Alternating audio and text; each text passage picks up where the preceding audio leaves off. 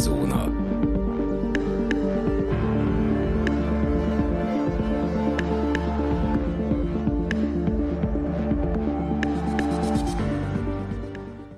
Üdvözlök minden kedves hallgatót, ez itt a Szürke Zóna Podcast, én Dani vagyok, és a mai napon sajnos mellőznünk kell Rezső társaságát, de ennek ellenére remélem, hogy ebben az epizódban, melyben kicsit át fogunk kevezni a, a streamerek érdekes világába, ugyanolyan érdekesnek fogtok találni, mint a közös epizódjainkat. A streamerek világa az valóban egy eléggé pörgős és érdekes szféra tud lenni.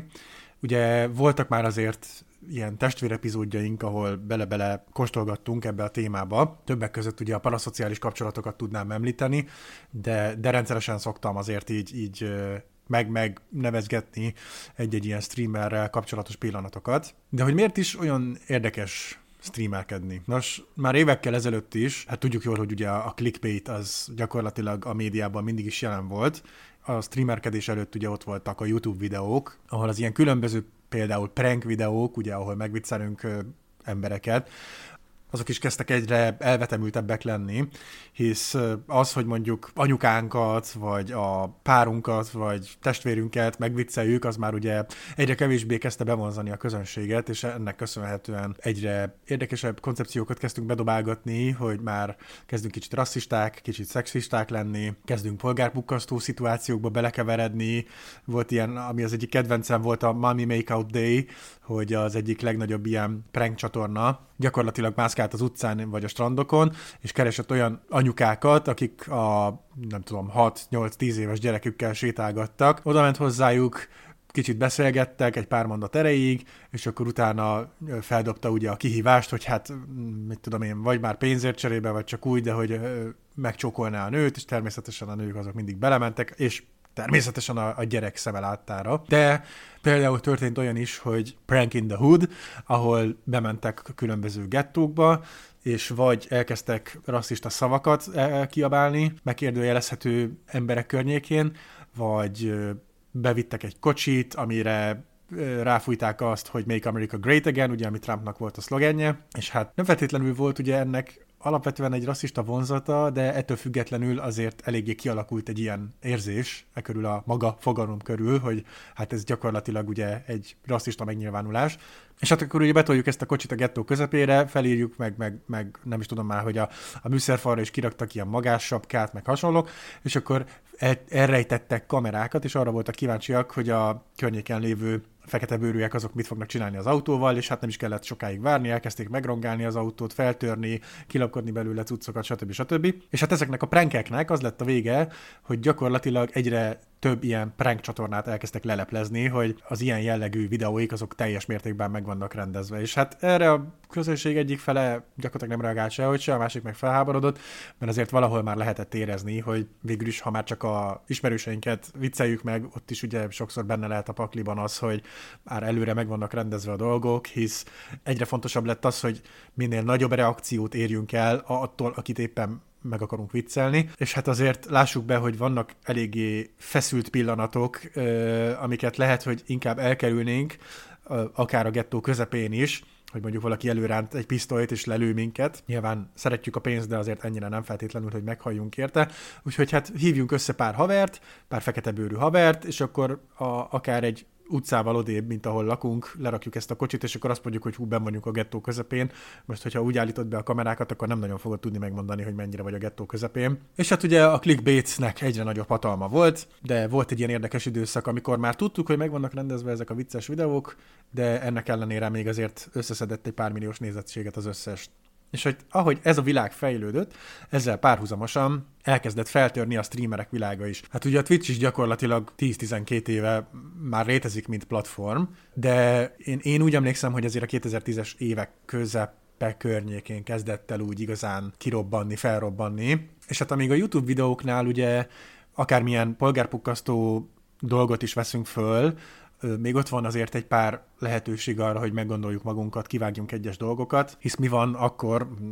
nem is tudom, hogyha mondjuk tényleg egy ilyen gettós videónál a környékre téved pár olyan fekete bőrű, aki nem haver, és akkor tényleg elkezd kialakulni valamilyen balhé, és akkor el kell, odébb kell költözni, újra kell venni dolgokat, stb. stb. És hát nyilván, hogyha valami olyat mondasz te, vagy a videóban valaki olyat mond, olyat csinál, akkor ezeket így mind át lehet kétszer-háromszor gondolni, ami egyébként gondolom azért a hallgatóink is sejtik, hogy nem sokszor történtek meg, de azért ott vannak ezek a biztonsági hálók. Na most a streamerkedésnél ezek nincsenek meg, hisz ugye élőben csinálod azt, amit csinálsz, és nem igazán van lehetőséged arra, hogy kétszer-háromszor is átgondolt, hogy valami mondatod, kijelentésed benne maradjon-e a videóban. Ilyen nagyon-nagyon minimális védőhálók vannak, hogy mondjuk, ha véletlenül kicsúszik a szádon egy rasszista szó, akkor gyakorlatilag megszüntetheted a streamet, és törölheted a vodot, ugye, ami a video on demand, hogy gyakorlatilag a felvétele a streamednek, és akkor ezekkel talán el tudod kerülni azt, hogy hát most vagy azt, hogy észrevegyék ugye a Twitch-en,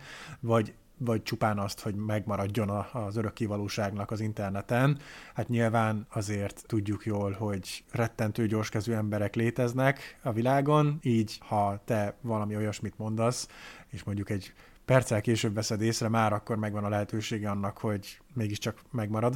az interneten, hisz vannak, akik élőben felveszik a, a streameket, pont ilyen dolgok miatt, hogy ugye megmaradjanak ezek a polgárpukkasztó pillanatok. És hát itt a streamerkedés alatt is nyilván ugye leginkább a videójátékokkal indult ez az egész, ez a, ez a gamerek világa, és különböző tényleg stílusú, akár foci, lövöldözős játékok, stratégiai játékoknak a, az élőben végigjátszását tekintheted meg, és közben ugye interaktálhatsz a, a streamerrel, kialakulhatnak a paraszociális kapcsolatok, aminek nyilvánvalóan nem feltétlenül ez lenne a lényege, hogy kialakuljanak, de hát akarva akaratlanul is tudjuk jól, hogy azért ezek megtörténnek, és néhány régebbi streamert úgy, úgy ismertem valamennyire, valóban tényleg erről szólt voltak igazából ezek a streamek, hogy egy pár órán keresztül játszol egy adott játékkal, és eléggé visszafogottak voltak, de mivel nem volt minden meghatározva, meg nem volt annyira beskatujázva, hogy te most a Twitch-en csak videójátékokat streamelhetsz, így ugye egyre inkább kialakultak ilyen RL, vagy real life streamek, ugye ahol sétálgatunk az utcákon, elmegyünk eseményekbe, bárokba, klubokba, beszélgetünk emberekkel, itt kezdett el bejönni az a fogalom, hogy stream sniper, ugye amikor egy néző gyakorlatilag gyakorlatilag megtudja, vagy, vagy rájön, hogy a streamer az merre sétálgat, és akkor így meglepi őt, és találkozik vele ott helyben. Ez nyilván egy alapvetően tök jó dolog volt, aztán persze ezt is sikerült szépen elferdíteni, és ugye jöttek ezek a különböző stalkerek, akiknek az volt a célja csak, hogy hogy ők találkozni akarnak a szerelmükkel, vagy a példaképükkel, és ilyen, és ilyen teljesen elvetemült módon akarnak interaktálni ezzel az emberrel, de egy idő után ugye ez sem volt elég. Nem elég az, hogy kimegyünk a, való világba, hanem valahogy meg kell tartani a hallgatókat, nézőket. Rengeteg kulcsfontosságú figura van ezzel a kérdéskörrel kapcsolatban. Egyből az első, aki eszembe jut, az Ice Poseidon néven futott. Nem feltétlenül akarom túl túl magyarázni az ő részét, mert lehet, hogy egyszer valamikor csinálunk majd belőle is egy epizódot, de ő gyakorlatilag ez az abszolút a maximumig polgárpukkasztó streamer volt. Neki egy nagyon toxikus közönsége is lett, és rendszeresen szerették zaklatni őt is, meg azokat az embereket is, akihez akikhez elment, legyen szó akár egy étteremről, vagy egy borbélyról, vagy akármi másról. Természetesen vannak össze, összeesküvés elméleteim, hogy, hogy azért ő is nagyon sok mindent direkt csinált, mert hogyha én szeretnék elmenni egy étterembe, és nekem az a célom, hogy én most egyek egy jót, és közben streameljek és beszélgessek a nézőimmel, akkor meg tudom oldani ezt úgy, hogy ne jöjjenek rá hogy én éppen melyik kajádába mentem. De természetesen ő valahogy mindig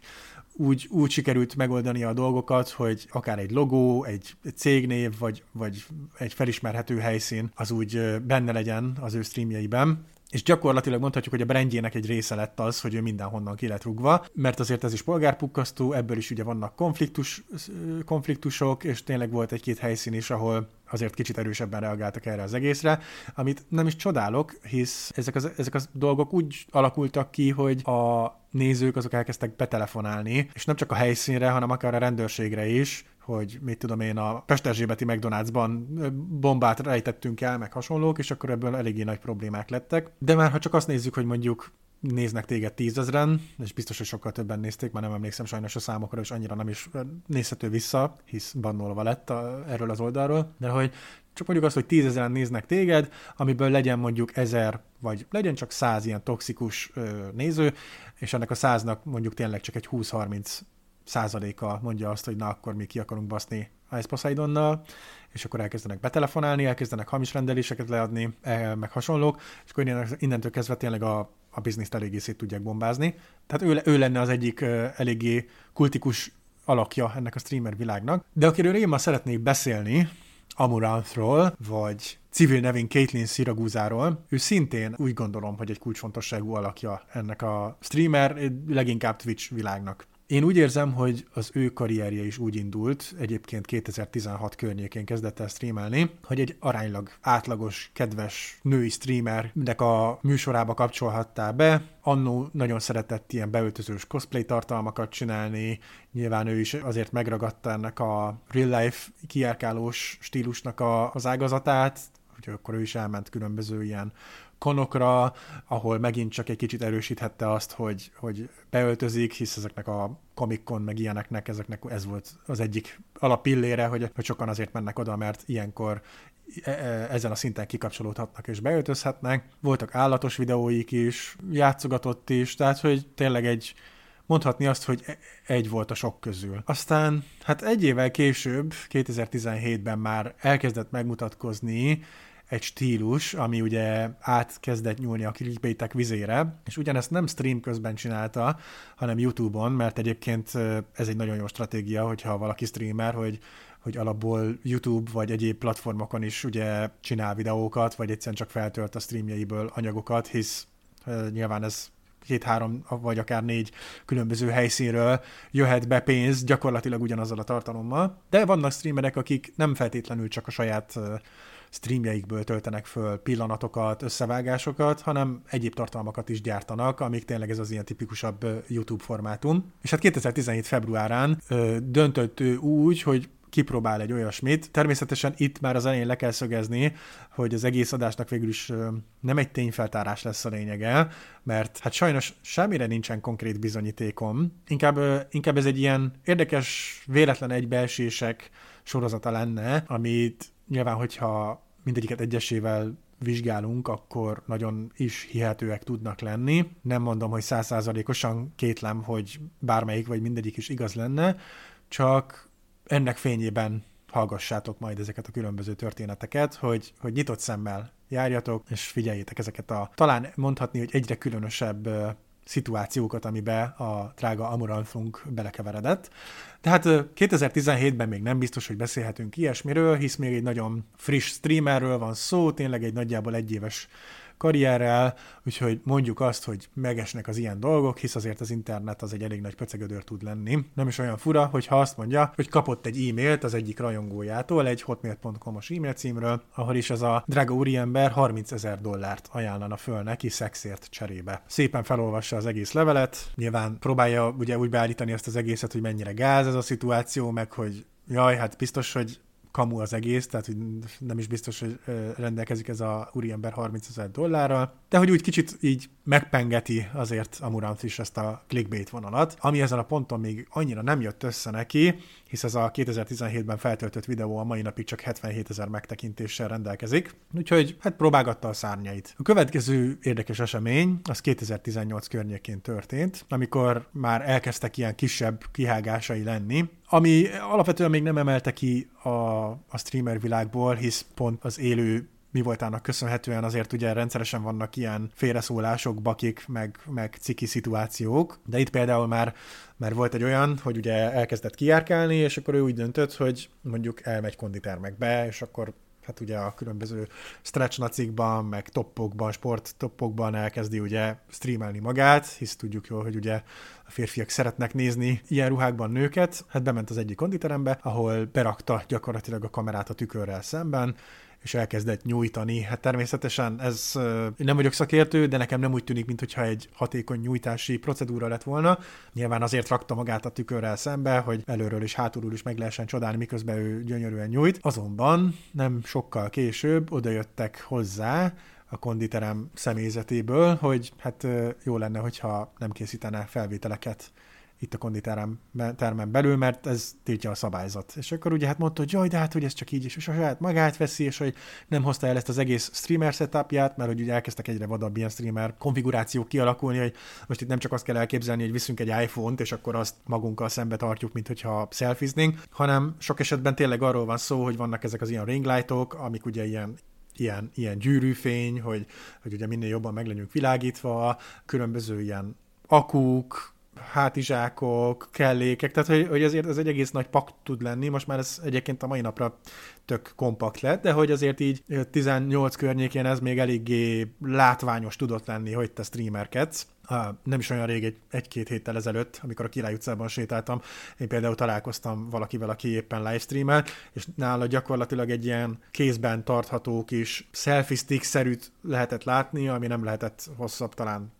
20-30 centinél, inkább 20 centinél,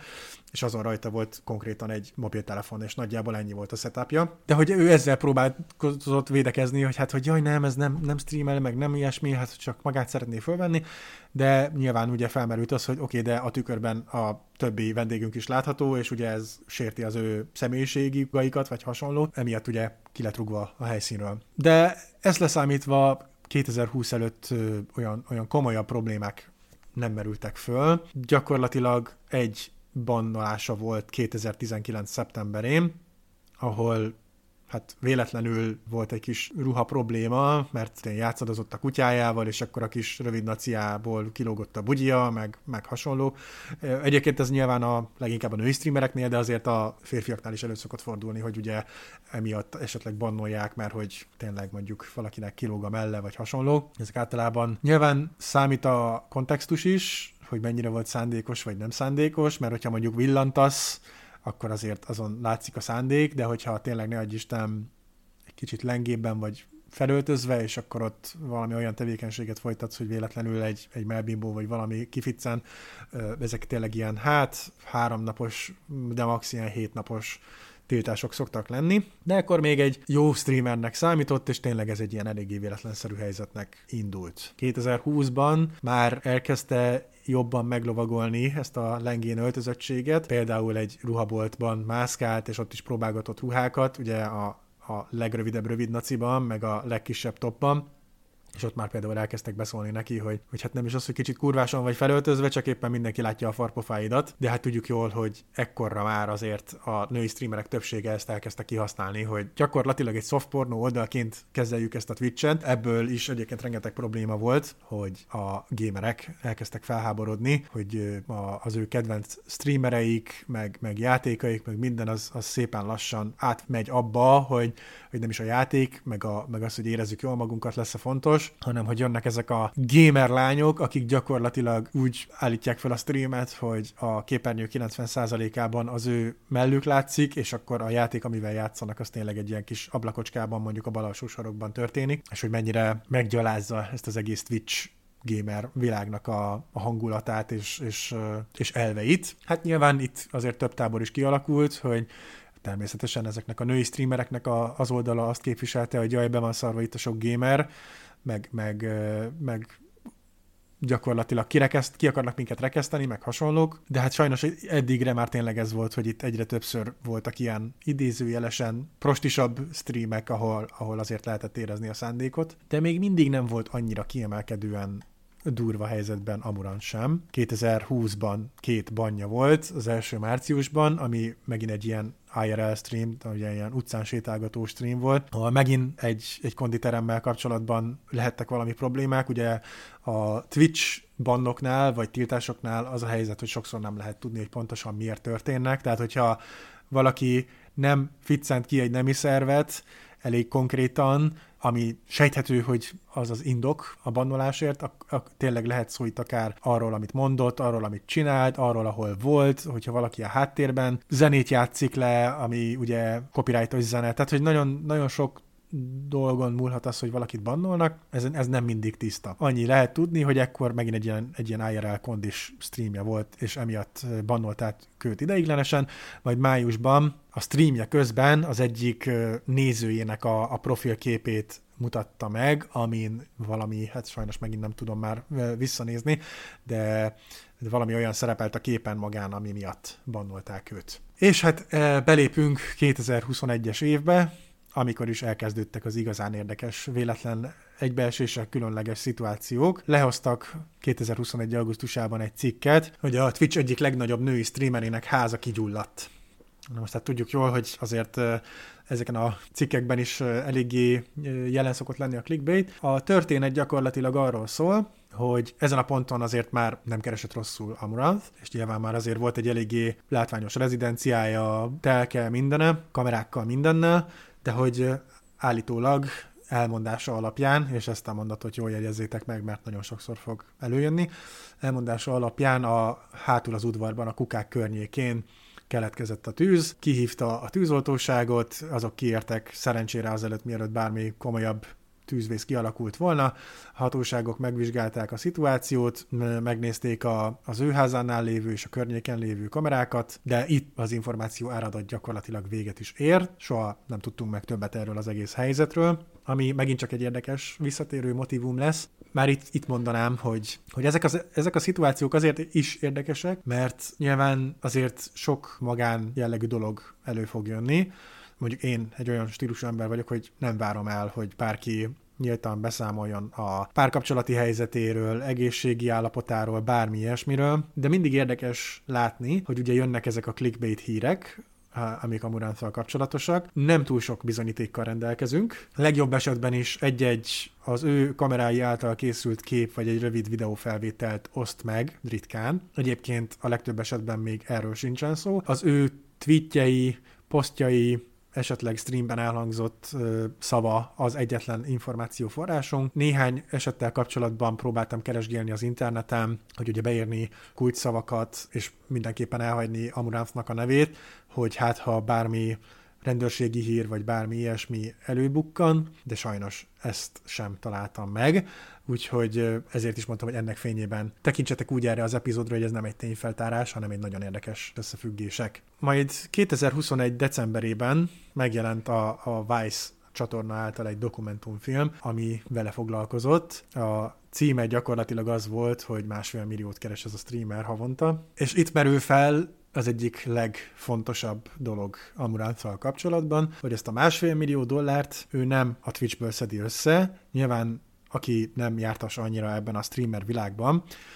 annak azért elmondanám, hogy hogy is néz ki az, hogy te streamelsz, hogy miért miért jó neked az, hogy streamelsz? Hát egyébként nem jó neked, hogy streamelsz, mert rettentő sok időt és energiát bele kell tenned abba. Hát azért nyilván szerencse is közre játszik, mikor és hol mozogsz, tehát rengeteg tényező van, de hogyha te eljutsz arra a szintre, hogy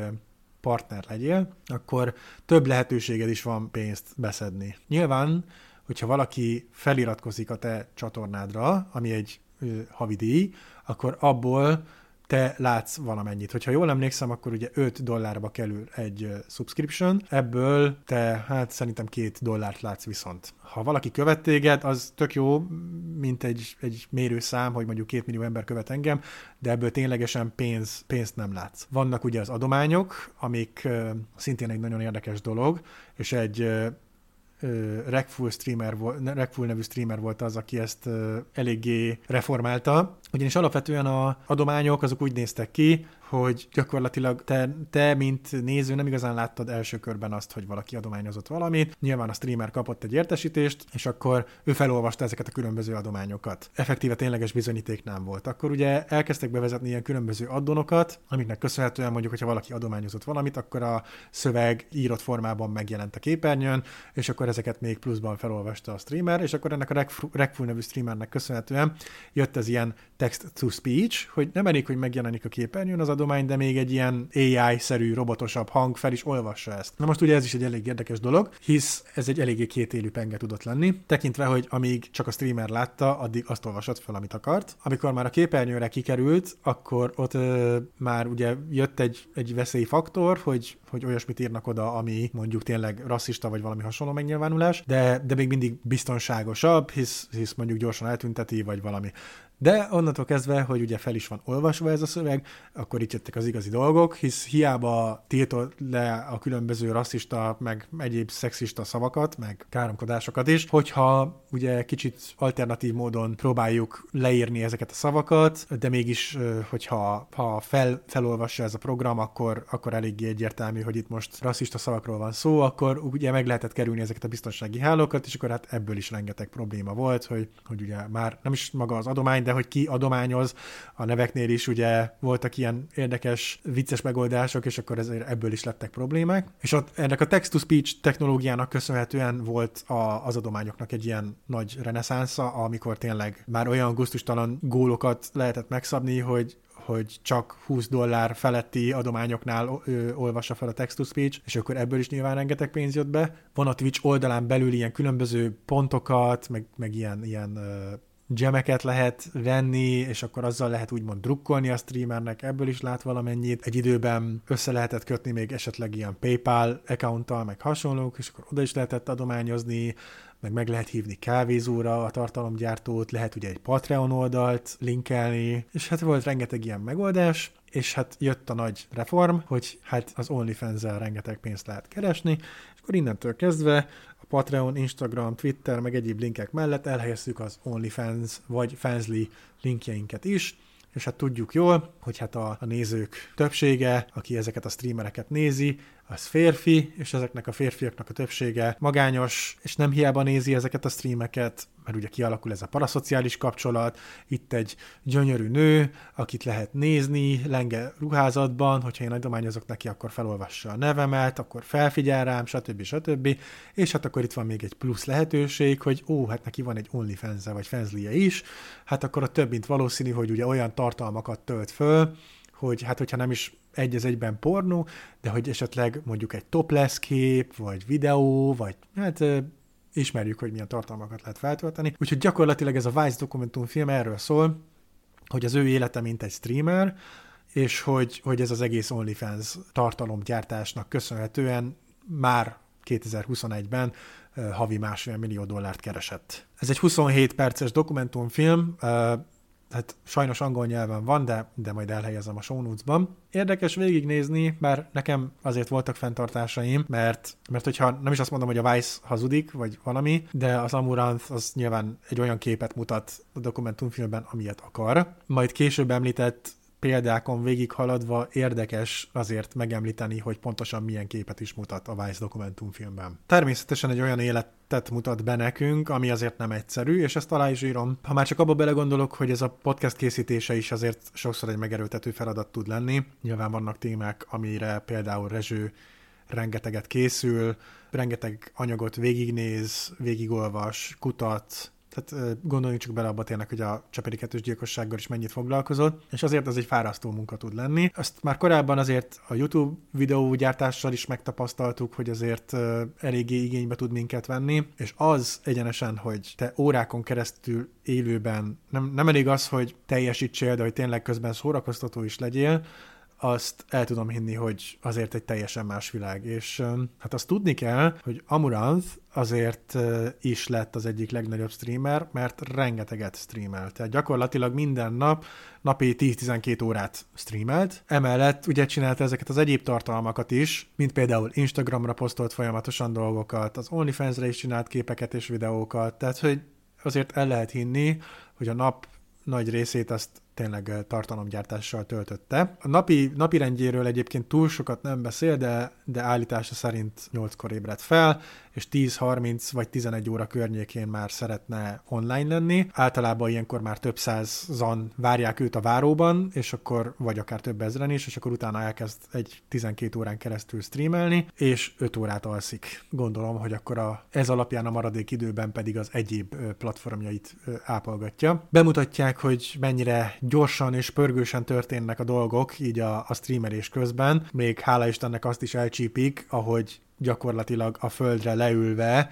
gyorsan betol két szelet pizzát, és mondja is, hogy hú, hát már menni kell átöltözni egy másik bikinibe, mert tényleg ezek úgy néznek ki, hogy mondjuk a, az egyik pillanatban még ilyen ilyen játékot játszik, utána, utána táncolgat, utána átöltözik, és mit tudom én, mondjuk 14-szer átöltözik egy stream alatt, és gyakorlatilag ez egy, ez egy megállás nélküli pörgés. Ami vicces lesz a, a, a műsor vége fele elmondott dolgokkal kapcsolatban. Ennyit jegyezzetek meg, hogy állítása szerint ezek nagyon pörgős streamek, és hogy itt nincs megállás. Egyébként arra is kitér, hogy sok sok problémája van a magánnyal, hogy nagyon küzdik ezzel a, ezzel a kérdéskörrel kapcsolatban, és a, a streamjeinek úgy nagyjából a tizedik óra környékén szokott igazán előjönni benne ez az érzés, hogy, hogy ő mennyire magányos. Hát eléggé azt a begyomást kelti, hogy egyedül van, egyedül él, éli az életét, gyakorlatilag akkor volt két asszisztense, akik ugye menedzseltek dolgokat a háttérben, hogy mondjuk nyilván amíg ő streamer, akkor az egyik a, az instás képeit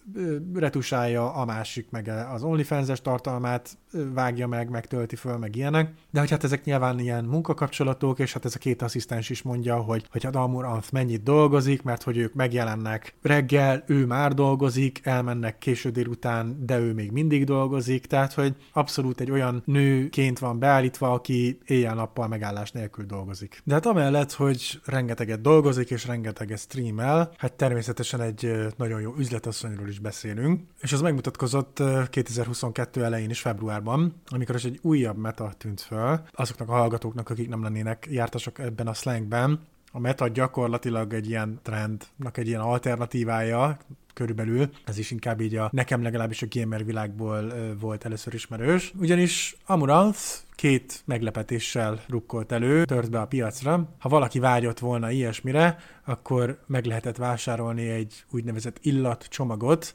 amibe állítólag beleszellentett, egy hajszálat is elhelyezett. Ezt 1000 dollárért meg is vásárolhatta bármelyik rajongója, de sietni kellett, ugyanis ebből csupán 1000 darabot készített. Hogyha pedig ez egy kicsit drága lett volna 1000 dollárért, akkor mindösszesen 200 dollárért volt egy másik alternatíva, amikor is a, azt a fürdővizet vásárolhattuk meg, amiben ugye korábban fürdött, ebből már 3000 darab volt elérhető. Ezzel a trenddel egyébként egy kicsit lemaradt, ugyanis még 2019-ben egy Beldelfin nevű hölgy, aki szintén egy elég meghatározó figurája volt a, az online dolgoknak, ő kezdte el árulni a fürdővizét, ugyancsak 30 dollárért, de érdekességképpen megjegyezném, hogy Bell is 10 millió dollárt tudott összeszedni ezzel a manőverrel. Azt, hogy a 1000 darabos illatcsomagból és a 3000 darabos fürdővízes csomagból mennyi kelt el, ezt soha nem tudtuk meg, de elnézegetve az egyéb statisztikákat eléggé számíthatunk arra, hogy egyébként ez mind elkelt. Majd amikor ez egy kicsit lecsengett, akkor 2022 áprilisán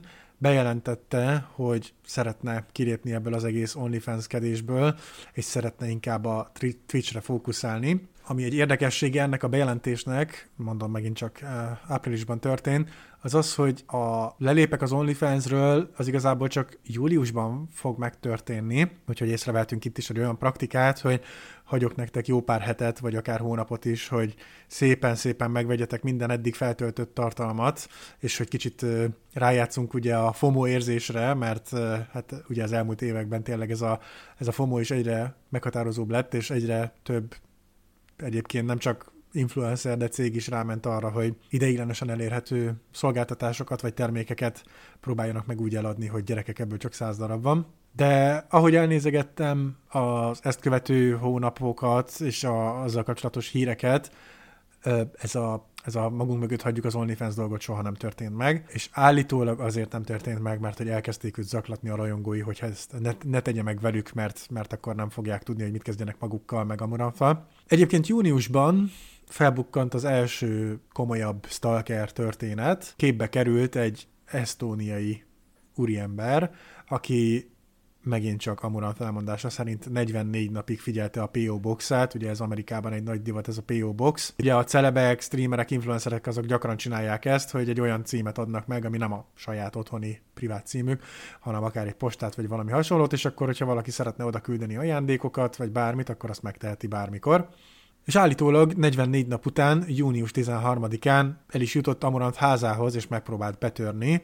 A nő természetesen azonnal hívta a rendőrséget, de hozzátette a történethez, hogy hát a diszpécser nagyon goromba volt, és gyakorlatilag várózenére rakta őt, és elmondása szerint 33 perc alatt ért ki a rendőrség, de szerencsére eközben a saját biztonsági emberei azok készen álltak arra az esetre, hogyha a rendőrség nem jön neki, de kiértek, és letartóztatták az úriembert. Egy tweetje szerint fel is vették a kapcsolatot a nagykövetséggel, a rendőrség letartóztatta a férfit, és most már nem tartózkodik Houstonban. De ezután gyakorlatilag erről az esetről már nem hallottunk többet. 2022. októberén újra képbe kerül ez a stalker téma,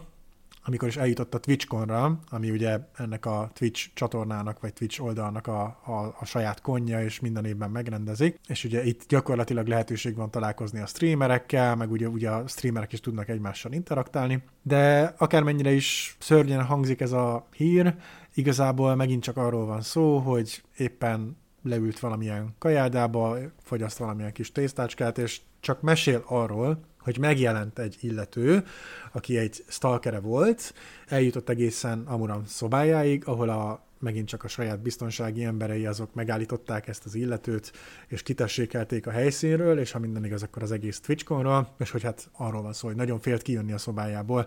de hogy ki ez az illető, vagy hogy készült-e róla felvétel, vagy bármi, ez itt erről természetesen nincsen szó, úgyhogy megint a elmondásaira kell hivatkoznunk, mint forrás. Azonban 2022. októberében történt még egy nagyon érdekes eset, ami ennek az évnek talán a legmeghatározóbb eseménye volt ilyen streamer téren, ugyanis megjelent egy abúzív férj is. Talán az egyik legmegosztóbb streamnek lehettek szemtanúi sokan. Egyes helyeken még megtalálható ugye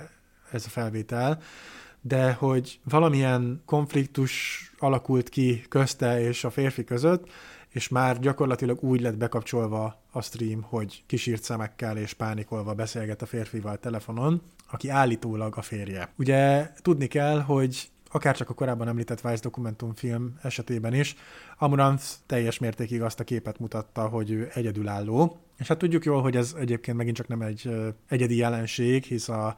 nem csak a női, de azért a férfi influencerek és celebek is sokszor ugye titkolják a párkapcsolatukat. Ez sok esetben tényleg csak azért, mert hogy ugye a magánéletükről van szó, de, de sajnos, és leginkább ugye az influencereknél jellemző szokott lenni, hogy hát a pénzkeresési lehetőségeket fenntartva szokták eltitkolni ezeket a párkapcsolatokat, házasságokat. Úgyhogy erről a férfiről eddig nem hallhatott senki. Gyakorlatilag sérelmezi azt ez a úriember, hogy Amurant hogyan viselkedik, és még azzal is megfenyegette, hogy ha nem állít magán, akkor bántani fogja a nő kutyáit. Majd ezután a, hát nagyjából egy órás sírós, vinnyogós telefonbeszélgetés után gyakorlatilag nem kapcsolja le a streamet Amurant, és így beszél erről a, az egész esetről, hogy hú, most azt akarod, hogy üzé egyedülállónak mutassam magam, na most akkor majd ez be is fog bizonyosodni, és tényleg az leszek, és hogy gyakorlatilag leleplezi a férfit, hogy ő orkesztrálta Amuramfnak az életét, hogy hogyan streameljen, túldolgoztatta őt, felügyeli a pénzügyeit, tehát gyakorlatilag az ő kezében van Amuramf vagyona. Gyakorlatilag ő a, a forrása annak, hogy ez a Amuran féle persona, ez itt túl lett szexualizálva. Amit, hogyha még helyben nem is, de többen elkezdtek megkérdőjelezni, nyilván ugye utólag visszatekintve, azok az olyan megnyilvánulások voltak, mint amikor Amuranth ugye már kicsit lenyugodva az egész veszekedés után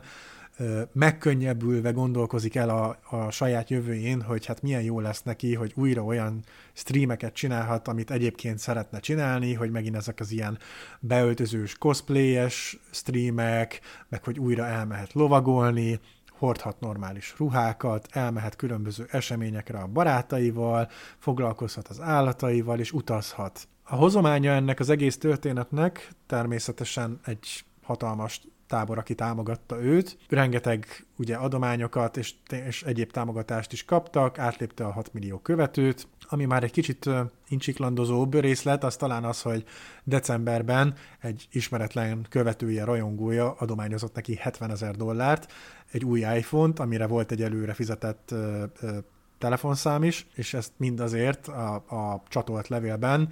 azért csinálta, hogy a nőnek ne legyenek gondjai, hogyha esetleg a férfi a, vagyonára lecsapna, vagy bármi ilyesmi történne. Emellett pedig megadta egy biztonsági szolgálatnak a telefonszámát is, és, és a saját telefonszámát is. Hogyha mégis lennének pénzügyi problémái, akkor bármikor felhívhatja őt. És hát ugye Amorant nagyon örült ennek, hogy nincsen semmi ilyesmi, hogy de cserébe szexet kérek, vagy randizzál velem, hanem hogy ez egy milyen önzetlen tett volt e, ennek a rajongónak a részéről. Hát ugye egyébként nem túl sok minden történt ezen a fronton. Ez talán az egyik olyan történés, ami, amin azért úgy el lehet gondolkozni, és lehet, hogy létezik tényleg ez a férj, és csak meg akar szabadulni tőle, ami abból a szempontból talán valós dolgokkal alátámasztható. Egy átlagos vállás esetén Texas államban 50-50%-ban kell osztozni a különböző ingóságokon, kivéve abban az esetben, hogyha az egyik fél be tudja bizonyítani, hogy a másik fél nyomós okot adott a vállásra, ugye mint például a bántalmazás vagy erőszak. Amit én találtam így a férfival kapcsolatban,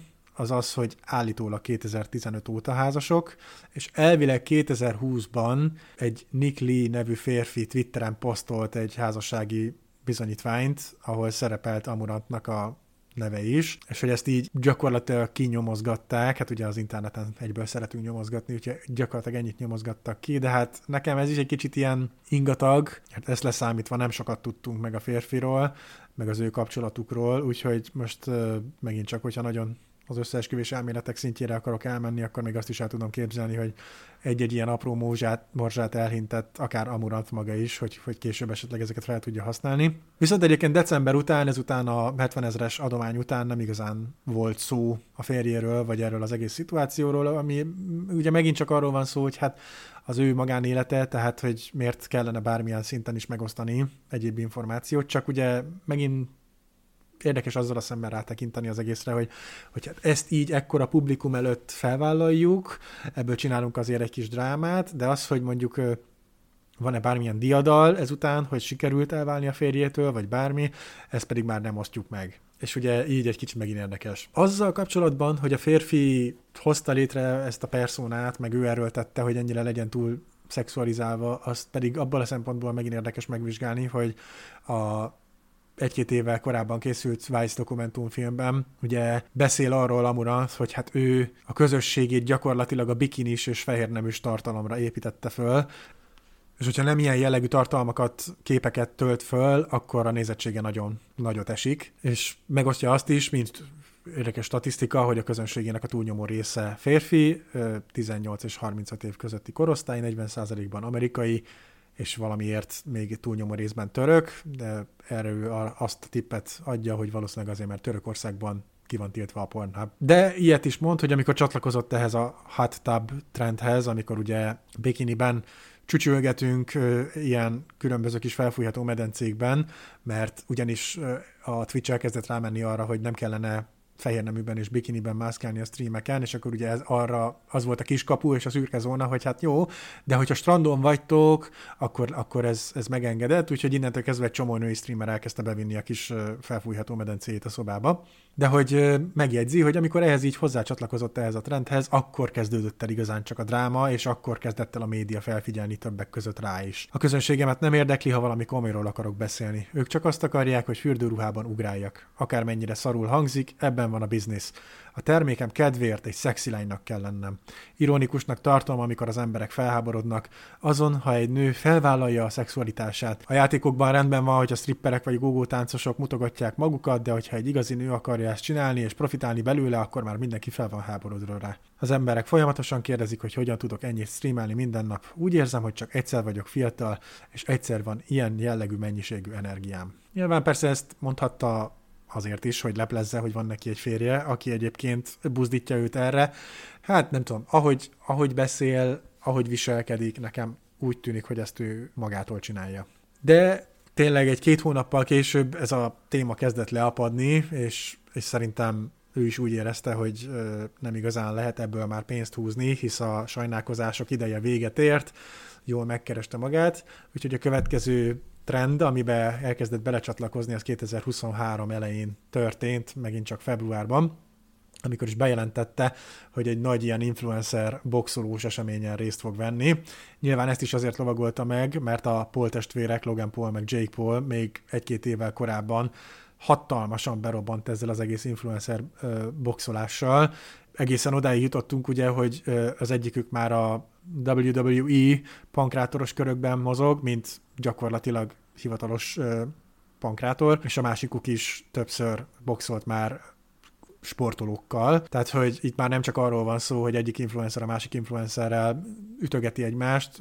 ilyen maximum amatőr szinten, hanem ők elvileg már sportszerűen űzik ezt profi szinten is, bár mind a kettőnek megkérdőjelezhető a karrierje ebből a szempontból, mert J. Paul is emlékeim szerint nagyjából olyan sportolókat vállalt be, akik nem feltétlenül boxolók, hanem egyéb ilyen, most kicsit csúnyán megfogalmazva, ilyen kivénhet MMA-sok, meg ilyesmi, akik már évek óta nem igazán értek el sikereket, és nem is igazán sportszerűen ö, ö, versenyeznek, de ettől függetlenül tényleg ö, az biztos, hogy egy hatalmas trend alakult ki abból, hogy, hogy különböző több millió dolláros ilyen influencer box, boxolós eseményeket rendezett sok mindenki, és hát nyilván a Murant is meglátta ebben a pénzt. Közben azért történtek az események, mert egy hónappal később márciusban megint előkerült egy stalker, ekkor visszatért az esztóniai férfi. Amurant annyit osztott meg, hogy február 27-én megpróbált bejutni a férfi a házába, és amikor ez nem sikerült, mert a biztonságiak feltartották, akkor ott hagyott a verandán egy titokzatos csomagot és egy kulcsot. Az, hogy ebben pontosan mi volt, az, az nem igazán derült ki. Egy cenzúrázott fényképet osztott meg Twitteren a férfiról, ahol megerősítette, hogy ez ugyanaz a férfi, aki 22. júliusában megpróbált betörni hozzá.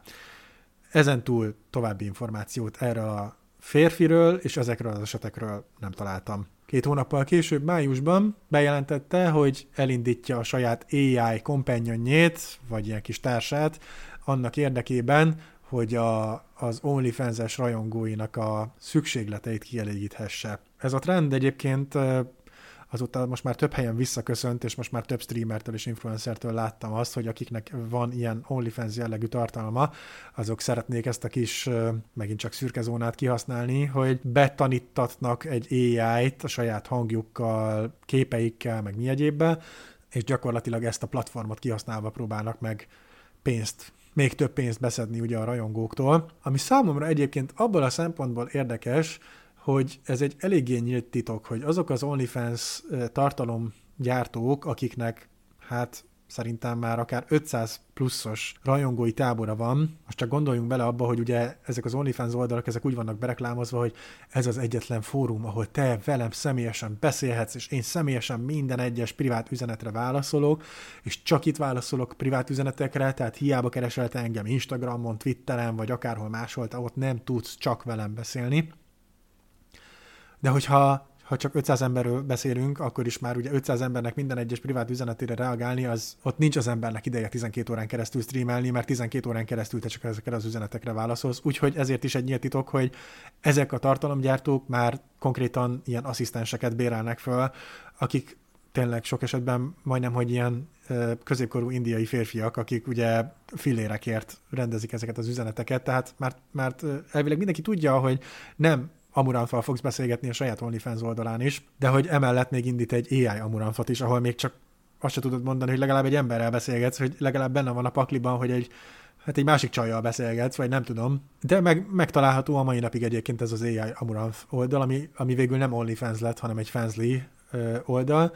ahol azt írja, hogy 0-24-ben elérhető, ha barátra vagy szeretőre lenne szükséged, okos, tudatos vagyok, és kívánom az emberi kapcsolatokat. Kezdeményezek és kereslek rendszeresen. Nagyon fejlett szerepjátékra is képes vagyok. Szeretnél egy képet, mondd, hogy mire vágysz, és legenerálom. Természetesen itt különböző tírek megtalálhatóak. A legolcsóbb az a barát csomag, amiről egyébként leírás nem találni, hogy ezek a különböző csomagok mit tartalmaznak, de ez 6 dollárba kerül. Van a hát körülbelül lefordítva az egy éjszakás kaland, ami 10 dollárba kerül, van a Friends with Benefits, ugye, hogy az angol mondja, ez a barát előnyökkel, ez már egy meghökkentő 100 dollárba kerül, és van a párkapcsolat csomag, ami 200 dollárba kerül. Szeretném leszögezni, hogy ezek az összegek, ezek havi összegek, aminél egyébként az első hónapra van itt-ott ilyen 50-60 százalékos kedvezmény, de az első hónap után konkrétan, hogyha te úgymond ezzel az AI Amuranthal egy ilyen párkapcsolatot szeretnél kialakítani, akkor az neked 200 dollárotba kerül. Amit viszont nem értettem, mert hát egyébként nem is ismerem ennek a Fensdi oldalnak a működését, de hogy ugye írja, hogy az első hónap mondjuk 60%-os kedvezmény, és utána 200 dollár, viszont itt van egy olyan, hogy, hogy párkapcsolat 6 hónapig, az 2268 dollár, úgyhogy nem tudom, hogy ez, ez pontosan mit jelent, de az biztos, hogy meghökkentőek ezek a számok. 2024. január 9-én egyébként le is hoztak egy cikket, ahol megosztotta Amurant, hogy ez az AI Companion az első nap 34 ezer dollárt keresett. Ezzel az információval mindenki kezdjen azt, amit szeretne, és gondolkozzon el a karrierválasztási karrierválasztásán de minden esetre megint csak bebizonyosodott, hogy hát ha más nem is, akkor egy rettentő jó üzletasszony, aki rengeteg pénzt tud keresni a legbugyutább hülyeségekkel is. Visszakanyarodva egy kicsit a, a boxolós kérdésre, 2023. júniusában late stage ovarian failure-t állapítottak meg nála, ami, ha jól értelmeztem, akkor gyakorlatilag a korai klimax. Ezzel a boxolós karrierjének vége is lett, mivel állítólag az orvosai azok azt mondták, hogy hogy mehet boxolni, de természetesen néhány héttel az esemény előtt kiderült, hogy hát komplikációk léptek föl, és emiatt sajnos nem tud részt venni ezen a boxmeccsen. Ez megint csak úgy érzem, hogy ugye abból a szempontból előnyös lehetett számára, hogy ugye bekerültünk egy új körbe, ebbe a boxolós influencer körbe, itt esetleg új rajongókat szerezhetünk magunknak, ne adj Isten egy-két ilyen konditermes, meg edzős streamet lenyomhatunk, de az, hogy ténylegesen ezzel dolgozzunk, és hát ugye a, a boxal járó veszélyeket átéljük, azt akkor már tudjuk stornózni. Most nyilván, hogyha tényleg ilyen állapotban van, akkor azt természetesen sajnálom, de hát gondolom azért ezen a ponton már a hallgatóink is sejthetik, hogy kételkedem a bejelentés valóságában. Azóta egyébként egy szót sem beszélt erről a, az állapotáról, meg erről az egész dologról. Nem derült ki, hogy meg kellett-e bármivel is műteni, vagy bármi, bármit kellett ezzel a klimaxsal kezdeni, és mivel egy olyan betegség vagy állapotról van szó, aminek úgy nagyon látható külső jele nincs, így nyilván benne van a pakliban, hogy kihasználta ezt az újabb szányatok meg kártyát, de emellett ugye nem tétlenkedhet egyéb frontokon se, úgyhogy azért megint bedobott egy olyat, hogy egy nő betolatott a terepjárójával az ő behajtójára, és ellopta az Amazon csomagját, amiről készült egy rövid felvétel, hát sok minden nem derül ki, a nő azonossága az pont takarva van egy sál által, tehát az, hogy most ebből lett bármi rendőrségi ügy, ez sem igazán derült ki. Elmondása szerint annyi bakit követett el ez a nő, aki meglopta őt, hogy hát eléggé nyilvánvalóan és tisztán látható, hogy vannak kamerák, nem csak egy, hanem több is, és ráadásul elvileg kín van a kerítésnél, vagy a postaládájánál egy tábla is, hogy mosolygál, mert vesz téged a kamera. Hát ez nem kavar sok vizet, úgyhogy ezzel sem foglalkozott sokkal többet. Azonban 2023. júliusában bejelentette, hogy egy flashlightot fog megjelentetni, amit Amurant asszisztenseként nevezett meg. Hát a kevésbé jártas hallgatóknak mondanám, hogy ugye ez gyakorlatilag ilyen férfiaknak ilyen uh, szexuális segédeszköz, és ennek ára 100 dollár, azaz 36-37 ezer forint volt, de hát már minden is kelt, úgyhogy bárki vágyott volna erre, sajnos ezt most már nem teheti meg. Egyébként viszonyítási alapként és nem gondoltam volna, hogy ilyen dolgokat fogok a podcast érdekében, ilyen jellegű kutatómunkát fogok végezni, de a, az ismert és neves pornószínésznőknek is ezek a flashlightjai általában 70-80 dollár körül szoktak mozogni, úgyhogy ezért itt megint csak sikerült egy kicsit rá licitálni ezekre a már meglévő trendekre. Emellett megint csak egy érdekessége, hogy természetesen egy olyan dologról beszélünk, amit senki nem tud leellenőrizni. Ha jól emlékszem, akkor volt egy ilyen videó, ahol ezen a folyamaton mennek végig, hogy ugye mintát vesznek az ő nemi szervéről, de mivel se a Fansly vagy se az OnlyFans oldalain soha nem volt teljesen mesztelen, ezért igazából senki nem tudja megerősíteni, hogy valójában a, tényleg az ő nemi szerveiről van-e szó. Úgyhogy megint egy olyan intim testrészes, testrészt tartalmazó dologról beszélünk, amit nem tudunk, hogy az övéje. Innentől kezdve tényleg lehet, hogy fillérekért fogott egy meglévő mintát, és akkor azt mondta, hogy na, akkor ez én vagyok, gyerekek, Megint csak egy rendkívül jó üzleti húzás volt véleményem szerint. De hogyha ez már meglepett volna bárkit is közületek, drága hallgatóink, akkor elérünk 2023. októberéhez, ahol egy kicsit ö, komolyabb vizekre elvezünk, ugyanis egy sörgyártó cég megkereste őt, hogy a hüvelygombáját kihasználva, felhasználva szeretnének, ugye ezt mint élesztőként felhasználva szeretnének egy sört gyártani. Hát nyilván ez elég gusztustalanul hangzik, és hát be is ő maga jelentette be, hogy hát összefogott a The Order of Yoni Brewery-vel, azaz a Yoni sörgyár rendjével, akik ilyen különböző metódusokkal már készítettek korábban söröket. Az oldalon meg is tekinthető, meg a, egy-két termékük, meg hogy ez a folyamat hogyan működik, meg hogy mi a lényege ennek, meg miért csinálják ezt. Amaranth az epekedve várja ennek az egésznek a kimenetelét, és, és abszolút abban reménykedik, hogy ez egy hatalmas találat lesz a rajongói körében, és hát mondjuk a puki üveg meg a fürdővíz után én is úgy vagyok vele, hogy én már mindent kinézek a, az ő közönségéből, és nem kétlem, hogy ha százezer darab ilyen sör készül, akkor mind a százezer darab el fog kelni. Egyébként ez is egy érdekes jelenség, hogy tényleg ezek a korábbi próbálkozásainál is megfigyelhető volt, és az összes ilyen, ilyen e-girl, meg influencer csajnál megfigyelhető az, hogy ugye egyéb youtuberek, streamerek, meg, meg influencerek is meg szokták vásárolni ezeket a termékeket, és reklámozzák ezeket gyakorlatilag azzal, hogy hát megvettem Amurafnak a fürdővizét, és megittam Amurafnak a fürdővizét, úgyhogy ez tényleg egy ilyen kimer, kimeríthetetlen dolognak tűnik szerintem. Azóta nem sok információt hallottunk, tehát megint csak jelzem, az 2023. októberében volt. Annyit lehet tudni, a többi termék ettől a Jóni sörgyártól az nagyjából 5 fontba, azaz 2300 forintba kerül,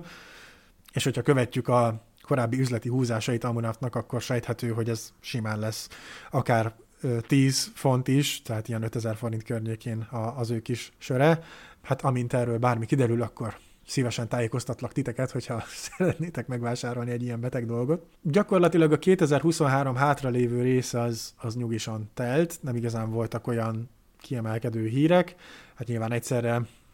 több bizniszt is visz, jönnek a, a különböző ilyen cikkek, ha jól emlékszem, akkor többek között olyan információk is kiderültek, hogy 50 millió dollárt szedett össze az OnlyFans-zel, úgyhogy nem hiszem, hogy fennállnának ezek a pénzügyi problémák, amik a, még 2022-ben a férjével kapcsolatban felmerültek volna, de olyan, olyan nagyon kimagasló dolgok ezután a sörös téma után nem igazán jöttek. 2024. januárján egyébként én annyit láttam, hogy még, még 2023-ban a Twitchnek az egyik konkurenciájával is kötött szerződést a Kikkel,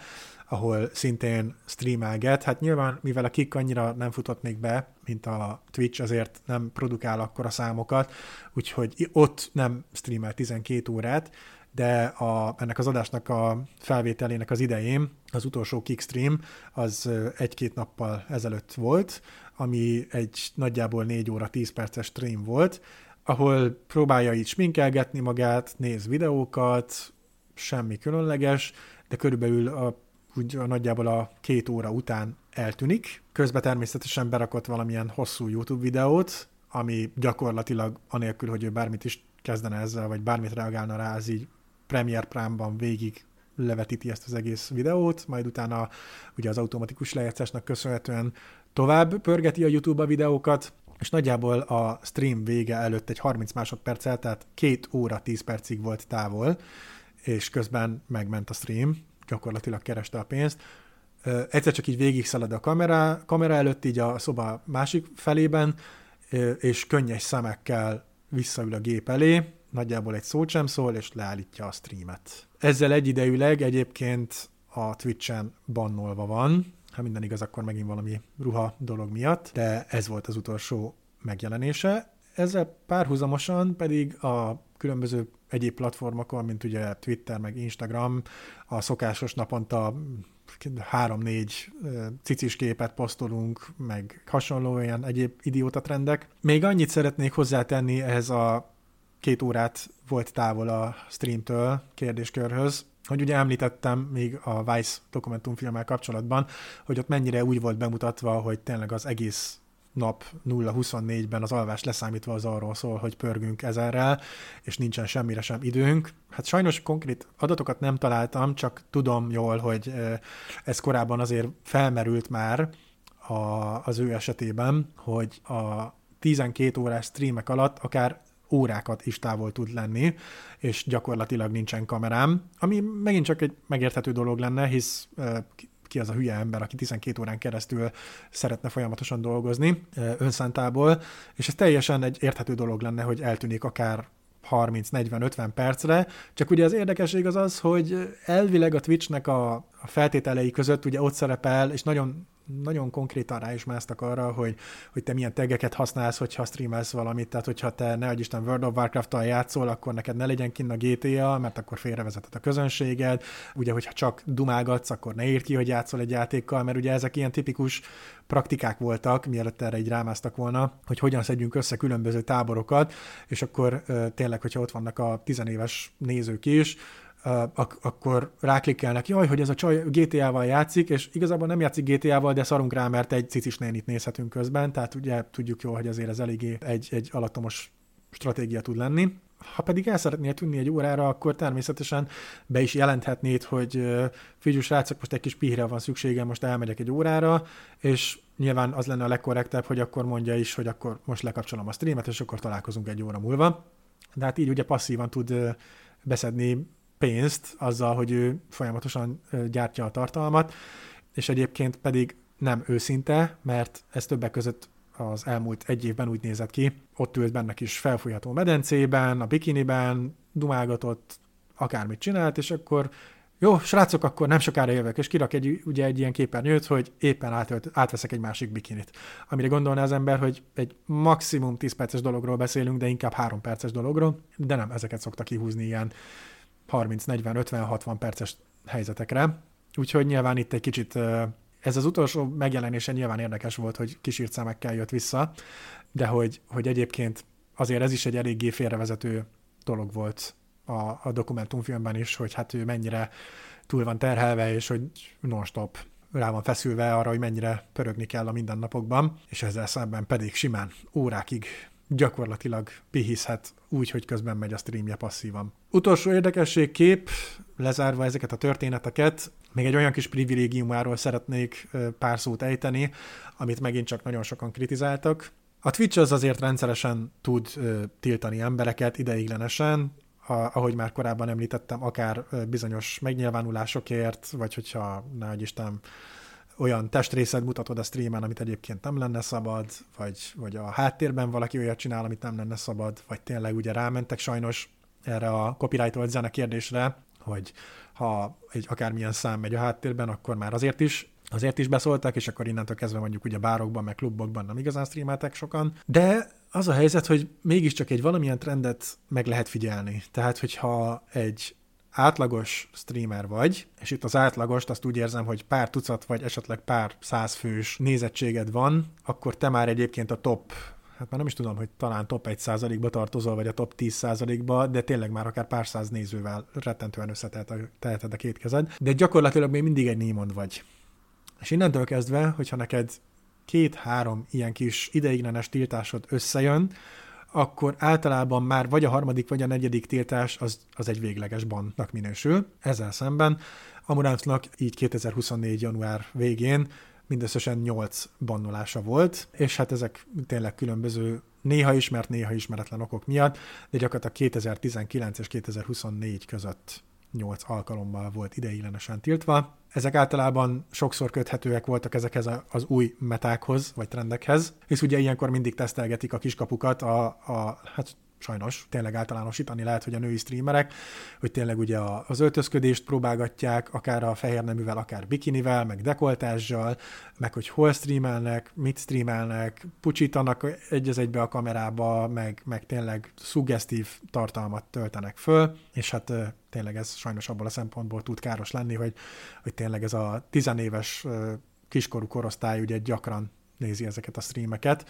és emiatt is voltak többek között felháborodva, hogy azért ezt így meg kellene regulázni, és hát azért történtek ugye ilyen különböző ASF módosítások, de hát akár csak a komoly bűnözők, így a streamerek is sokszor két lépéssel a, ezek előtt járnak, úgyhogy ezeket mindig így kipróbálgatják, hogy miket lehet csinálni. Hát ugye nem hiába ő is tényleg volt ez a szobában, bikiniben vagyunk, alvó streamek, ahol ugye gyakorlatilag semmi aktív tartalmat nem csinálunk, csak azt nézzük, hogy egy nő alszik az ágyában 8 órán keresztül, ami megint csak egy beteg jelenség. De volt ez a szörnyű ASMR meta is, amikor ugye nyalogatjuk a, a mikrofont, mert ez megint csak ilyen szexre emlékeztető hangokat ö, utánoz, és még rengeteg más ilyen dolog volt, amire nem is tértem ki, mert ez nem csak rá volt jellemző. Egy-kettőnél mondhatjuk azt, hogy úttörő volt, de, de ő is tényleg ilyen különböző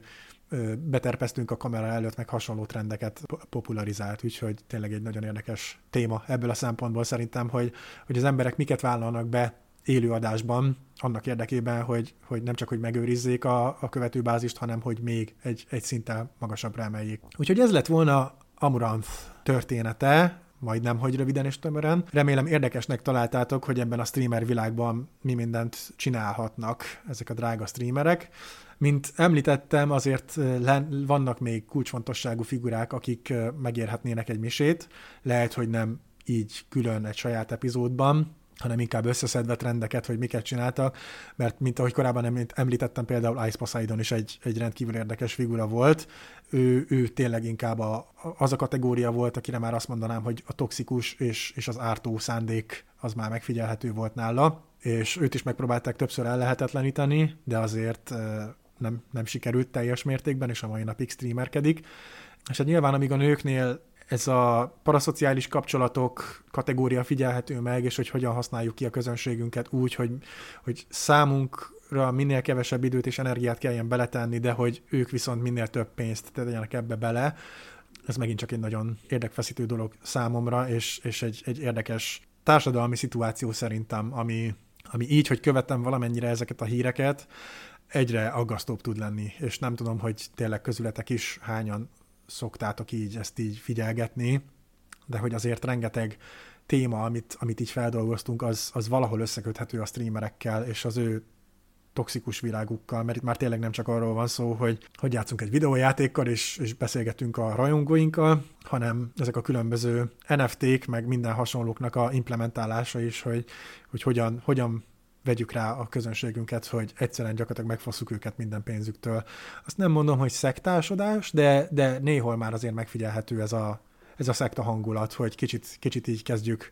agymosni a közönségünket. Úgyhogy köszönöm, hogy velem tartottatok ebben az epizódban, ahol kifejthettem Amuramsnak a történetét. Remélem élveztétek, hogyha szeretnétek a témához bármit hozzászólni, vagy nektek van bármi tapasztalatotok, akkor azt természetesen megtehetitek a Telegram csatornánkon. Egyébként pedig, hogyha szeretnétek, akkor követhettek minket Instagramon is, hogyha szeretnétek minket támogatni, akkor azt megtehetitek Patreonon. Köszönjük, hogy velünk vagytok, és hogy támogattok minket. Én Dani voltam, ez pedig a Szürke Zóna volt. Sziasztok!